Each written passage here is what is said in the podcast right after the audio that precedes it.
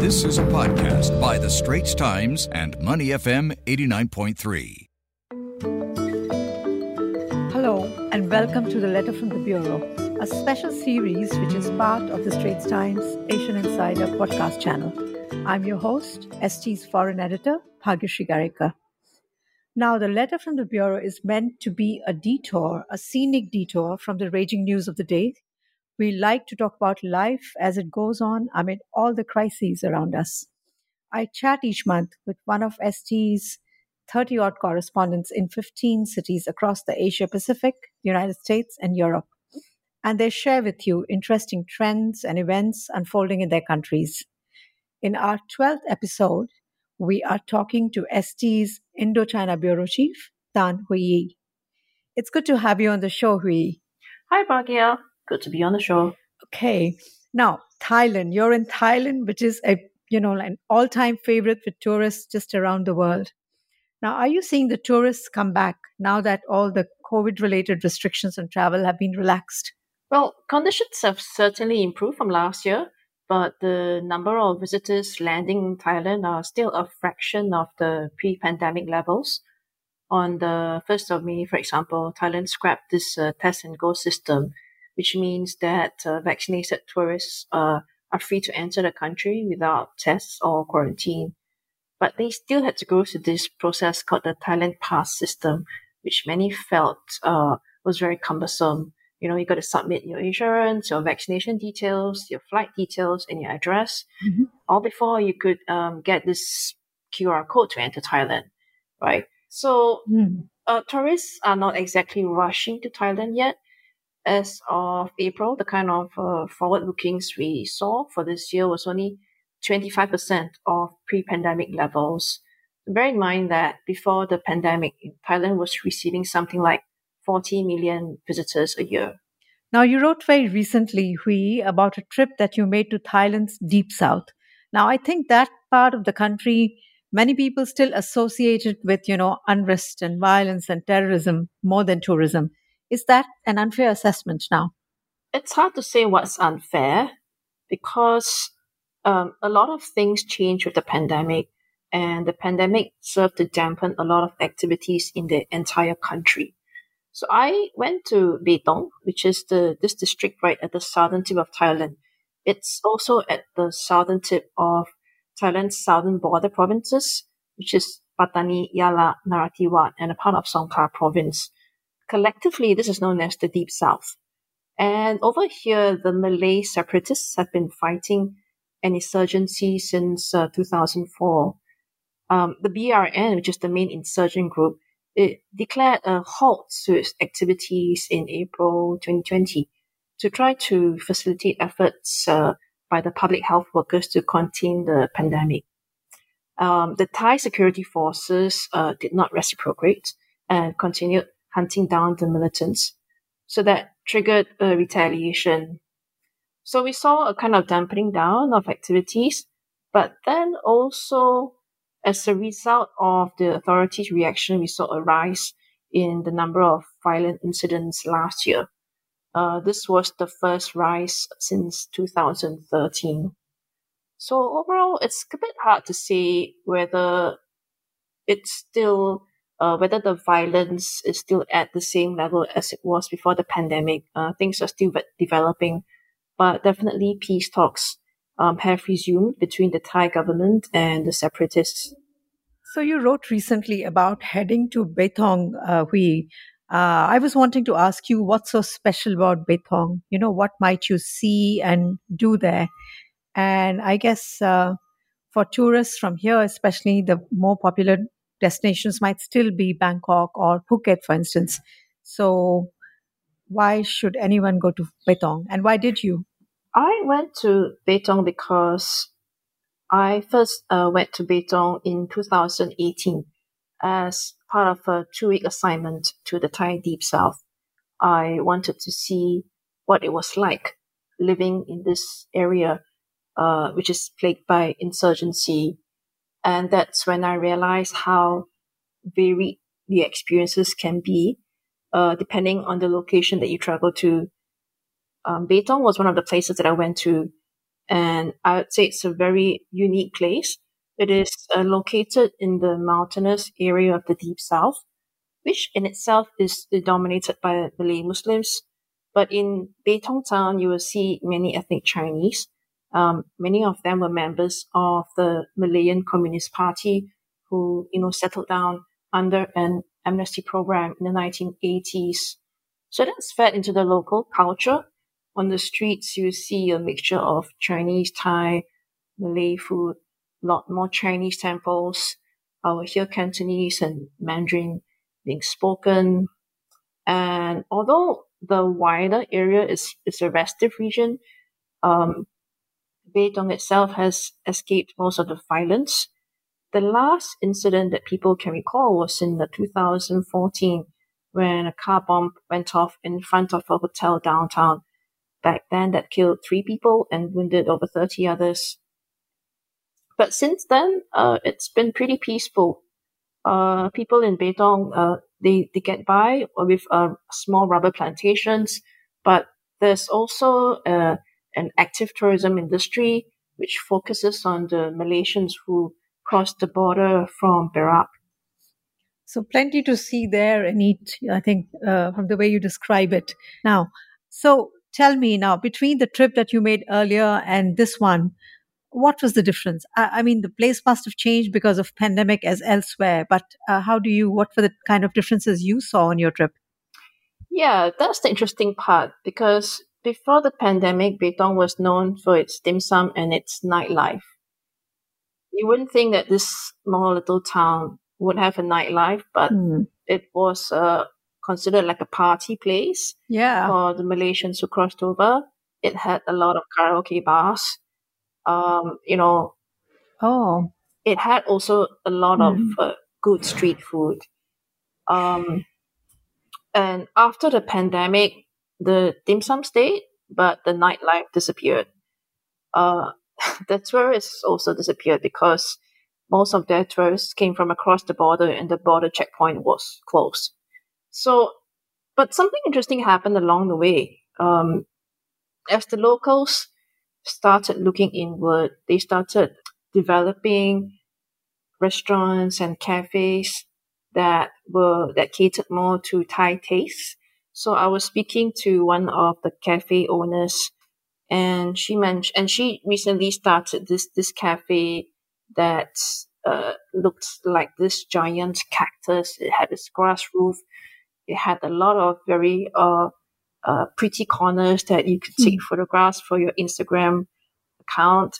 And, uh, she mentioned that this was something that the Thai tourists would mm. love, but it was not something that uh, people in Betong would have thought to do mm. for the hmm. pandemic because you know the Malaysian tourists were there, so it and the, the KTV bar, bars were mm. just you know fine for them. Mm.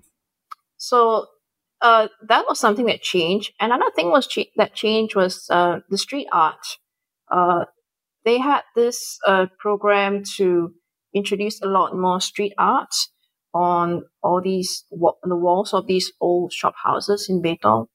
So I had a walk around the old town. I was accompanied by some of the locals. Um, it was amazing. You could see uh, there was a, a, little a little shrine that was dedicated to Guan Yu, which is the god of war. Um, next to that shrine was this mural that uh, was uh, was kind of like a modern depiction of this god of war. And then you had these fantastical images of the Betong chicken, which is more like the kampong chicken that we Singaporeans know. Oh. Um, and uh, Betong is known for its uh, swallows. These swallows uh, kind of roost in ah, the downtown see. area at night. Right. So there were these depictions of swallows that ran right across these walls of the shop houses. And then you had like supersized frogs and cats just looking down at you as you uh, drove past in your car or, or, or, you know, just walk past. So there were lots of these, uh, when I was there, there, there were a lot of these uh, tourists who were just walking around town, taking pictures, taking selfies next to these murals. It was quite a sight. Um, one more thing, one more thing that changed was also, uh, in the Betong district, they had this thing called the Iron Wing Skywalk. Hmm. So that's a tall tower with a glass floored bridge um, in an area which they call the Sea of Mist. Um, so if you if you dare, you can have uh, take a walk on this glass floored bridge where you will see the uh, treetops beneath your feet and uh, you will have this amazing 360 degree view of the mist and the mountains around you. Right. So did you dare? Uh, yeah, it took me a while. It took me something like uh, five minutes staring at the glass floor before I could uh, I could kind of take a deep breath and step out. But it was worth it. This podcast is available on our Awedio app. That's A W E D I O. Like us and rate us. And now, back to our podcast episode.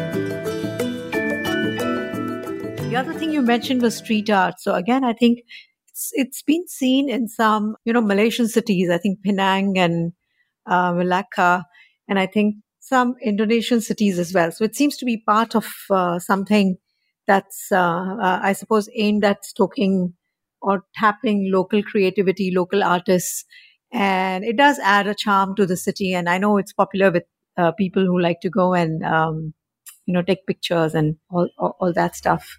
Uh, so this this yeah. So was that local as well? Hmm. And what's interesting, what's interesting as well is that these the the the images that they chose to put on the murals they they reference local history. So uh, people pointed out to me, for example, that some of the hawkers that they painted on the walls, they were real people. They were people who live in this town. Um, oh, so the famous hawkers mm-hmm. were they like institutions of you know people people remember fondly, something like that? Yes, and then there was uh, another one of uh, two basketball legends from Betong. Oh. Uh, they were also depicted on the walls. Interesting. So uh, obviously, a lot of thought has gone into this kind of thing, and uh, yeah, I think I think I would enjoy uh, a visit to uh, to a place like that, which values its local culture. Really good. But tell me, this other thing is the airport. Now, you wrote about the airport uh, being important, and you know, even having some kind of transformation potential for Betong. So, tell us about that. Yeah. So the thing about Betong is that it's relatively inaccessible. If you're a local tourist and you wanted to go to Betong, you usually landed in Hat Yai Airport, and then you have to spend something like mm-hmm. four hours in a van to get to Betong. It's about 300 kilometers away, and I've I've driven that route. I mean, the view is stunning, but it's it can it's winding and steep in some places, and you need a strong stomach because um, you know If you don't, you end up uh, throwing up. Mm. Um, are the roads well maintained though? Oh yes, the roads are good. Okay. Yeah. So so the local uh, Betong residents uh, they tell me that you know if you wanted to go to Bangkok, you essentially had to spend one day, hmm. right? Um, so therefore, having that airport was important for the people of Betong. I think it was also important for Betong's economy. Essentially, it connected Betong to uh, Bangkok, which is a vital source of uh, local tourists, right? Uh, as well as um, uh, international tourists, because I think much as the view is stunning, you know, from Hat Yai Airport, I think people do want an easier way to, you know, get to uh, the place they want to go to. Yeah, that that definitely would make sense. Um, so it's a treasured airport. Was it um, was it the work of uh, you know the political leaders of that area how did it come about and and you know why is it a thing i mean why shouldn't why wasn't it there all this while i want to say that there was a lot of local lobbying being done to get the airport built and the thing the thing about Betong airport is that it had to surmount a lot of obstacles to get built mm-hmm. they had to first acquire the land from what i heard from the local politicians some of the land was uh, came from rubber plantations. Some of them was dwellings of uh, various villages. So it was a complicated process. Mm-hmm. Um, and eventually, when they did build the airport, the runway was unusually short. It was only 1.8 kilometers. So it could only accommodate turboprops like the ATR 72 mm-hmm. or the Bombardier Q400. Uh, the problem is there are only two airlines in Thailand that have these planes. And as you know, the aviation industry worldwide has been battered by the pandemic. So it was very difficult to convince airlines to take the chance on this new route. But anyway, you know, on the 14th of March, the Prime Minister Prayut, he took the inaugural commercial flight to Betong, and that was on um, Nok Air. But um, after that first flight, they cancelled the remaining flights because of low demand. Uh, so that was a shock to uh, locals who were expecting this new route to open up. The tickets were expensive. You know, my return ticket between Bangkok and Betong came up to about 8,000 baht. And that's like the cost of traveling between Singapore and Thailand. So that played a part in the low demand. Uh, but after that, you know, there were intense negotiations between Nok Air and tour operators. And they eventually sealed the deal to keep the planes in the air for the next three months. So these tour operators would buy 60 out of each flight's 86 seats. Um, and the deal was that the airline would then run the flights between Bangkok and Betong uh, three days a week on Tuesdays, Fridays, and Sundays.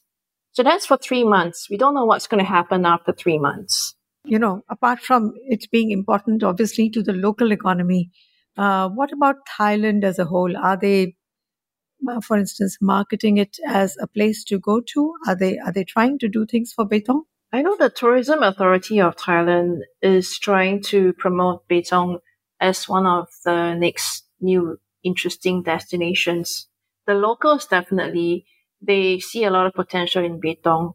You know, they say like you're you've been to Koh Samui, you've been to Phuket why not come to the mountains and see Betong? So this is how they are trying to promote themselves. But I think it's really also a function of price. Uh, you know, when you speak to, lo- to the locals, they don't doubt that, say, the tickets on the flights were like half the current price, you would see a lot more people just come to Betong on their own rather than rely on tour operators who are able to um, lower the prices through economies of scale. Right. Yeah, that makes sense. I mean, the place does sound interesting. So you would recommend this to our listeners and uh, hopefully taking the plane rather than, you know, the winding mountain path. Yeah, I think it's it's quite a sight to come into Betong by plane. And I think it's also quite an experience to wander through its streets, um, look at the street art, and um, just speak to local people who have so much um, history to share. Well, so that does sound inviting, at least to me. And um, uh, yeah, I suppose I might consider it. Well, thank you for that, Hui.